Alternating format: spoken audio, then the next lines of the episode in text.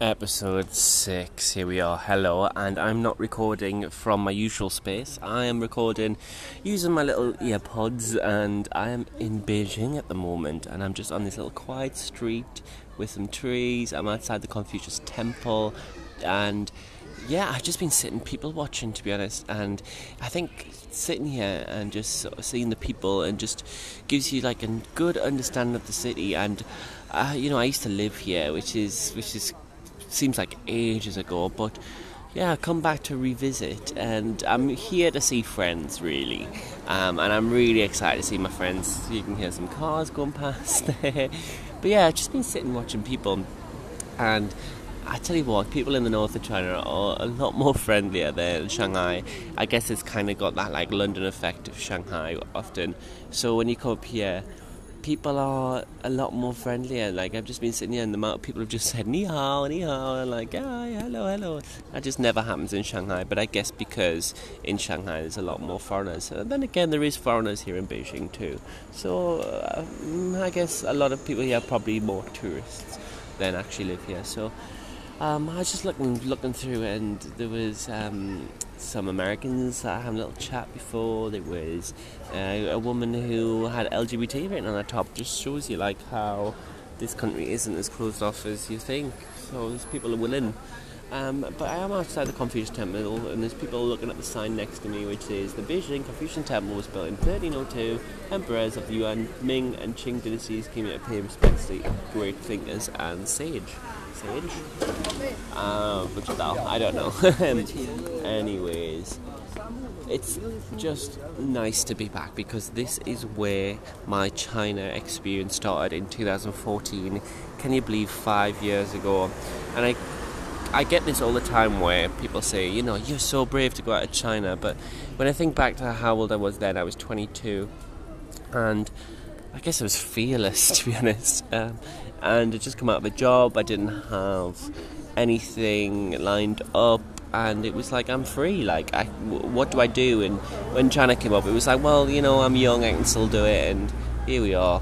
Came over, and then I've now finished my China experience five years later because I'm going home. I'm preparing to change, but it, but I had to come back here. And it, it's funny. It's not because of the city. It's because of the people. As I said, I'm going to see my really good friend Chen, who I love and adore. She is one of the best people I've ever met. The kindest people I've ever met. She is just honestly. If I didn't have her, my Beijing experience would have been a totally different thing.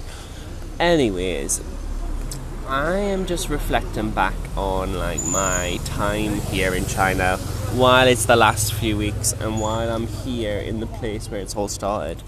And I guess my life here has become so normal, but when you're at the end, you start looking back and going, oh my gosh, I've done so much. And I think it's really important to reflect back on yourself to see how far you've come, you know, because people get stuck in thinking, I don't know what I'm doing, I don't know what I'm doing, but really, look at what you do have and look at what you have done. You know, I'm just looking around and seeing all these Chinese symbols, and it's incredible that before I had no idea on any Chinese symbols, and as a kid, I used to be so scared of like the idea of going to Asia because I thought I'd get lost and thought, you know, how can you read things? How can you get by? Like, surely you would just totally be lost and that's it, forever gone. That's kind of what I thought as a child. And it's amazing being an adult now and looking back and thinking, hey, you know what it is? That child who used to look at Chinese symbols going, I could not do that. You've not only done it, but now you can read Chinese symbols. Pardon me, so sorry. Um, yeah, and I'm just looking at the sign next to me, and I can read about 50% of it. You know, no way am I fluent at all, but I can read 50% of it, and and even though I can read 50% of it, I can guess what the rest of it means. So I really enjoy reading symbols and something I definitely want to practice still when I'm back home because the thing is China's becoming so much more powerful and it doesn't end that's the thing it still carries on and those skills that you've learned it's amazing how you use them like when I was back home I didn't think I'd use my Chinese skills again and I was on the phone to someone speaking to them in Chinese I was like well this is interesting because um, someone needed to communicate with someone and said um, this person doesn't really speak much English. Anthony, can you take the phone? And I was just like, eh, like speaking in Chinese. And, and I guess when you've got those skills, those opportunities come towards you. Anyways, I know I'm blabbing on a bit here, but I am going through a process of change because I am going back home. And I think when you have change, there is a sort of trauma to it. You are kind of like, I am stopping this thing that I know all about and I'm moving on to something else. And I love change actually. I really like change. I think change grows you. I think change is a great thing, but it does come with a bit of bit of trauma, and it's like a grieving thing of like I know that I'm I'm limited time here and I'm gonna miss it, but I know that it's the best best option for us. Um, and uh, you know, at the moment, China's a bit of a weird place. It's really kind of um, a bit messy at the moment. And do you know what's really sad is I can't talk about it because, especially now, well, I can open up a bit more about it now. I'm leaving, but I'm still here at the end of the day, and we've got documents going through, and you could, you know, potentially be um, extradited for for saying something against political parties. It's a bit like saying, you know, oh, Theresa May's a bitch. You know, like if you said that about China, then you could potentially get done for it. Like that's that's how it is. Whereas you know, back when we have so much freedom to be able to take the piss out of politics, whether you take it seriously or not, or if it's a bit of a joke. But here you are so limited, and that's one of the things where it's like, uh, you know, you can't live here too long because when when I first came here, it was very much like oh, you know, part, it was like a big long holiday. It was all exciting and fun, and it still is for sure. But as you start living here, you know, money isn't everything, and you start looking at the social things, and the social side of things here is underdeveloped, and the and and I blame a lot of the political side of things. Again, I can't talk about much about it, but when I get home, I probably will.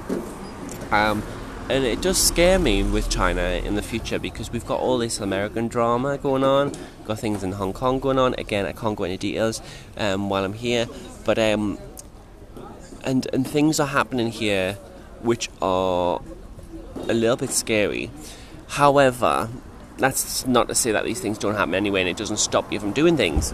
But it's just there's a general there's a general sort of sense of communism becoming even more and more so. And as I said, if you come here visit as a holiday, it's wonderful, it's great. Once you start living here after a while, you kind of need that China escape. And that's how I feel. And I know I'll get home and I'll be like, oh, I'll miss it again. But I, I know it's the right decision to be leaving now. I know for sure. Um, yeah, so I mean, as I said, I'm just here in Beijing. I know it's not my normal setup, and you can hear all the sounds around me, but um, I did want to get an episode out today, just to, just to, just you you know, it's it's a weekly thing, isn't it?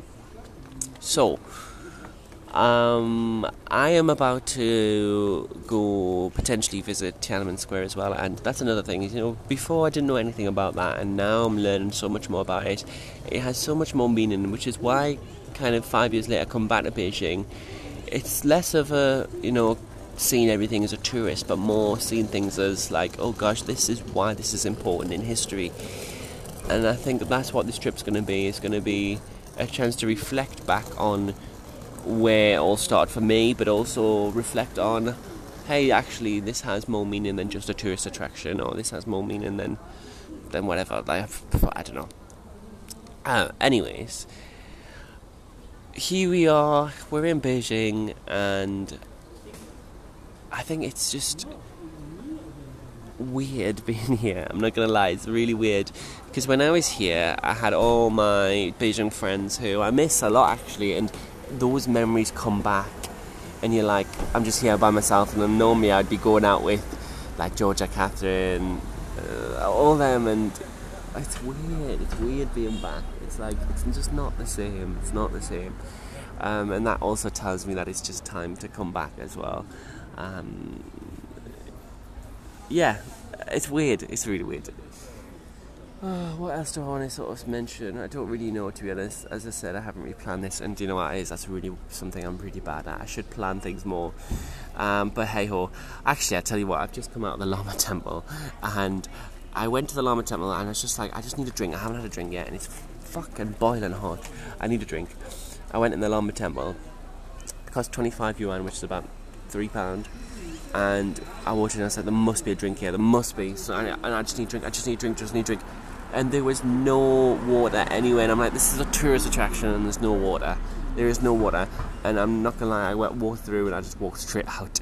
And now I've had my water. I'm like, "Oh, I regret walking out because I'm like, I want to go back in and see see it all again because I didn't take any of it in." Um, so I think I might go back there and actually see the Lama Temple, which is, um, you know, all the Buddhas and people burn incense sticks and all those kind of things. So, hey ho, here we are. Um, here we are, that's what I'm saying.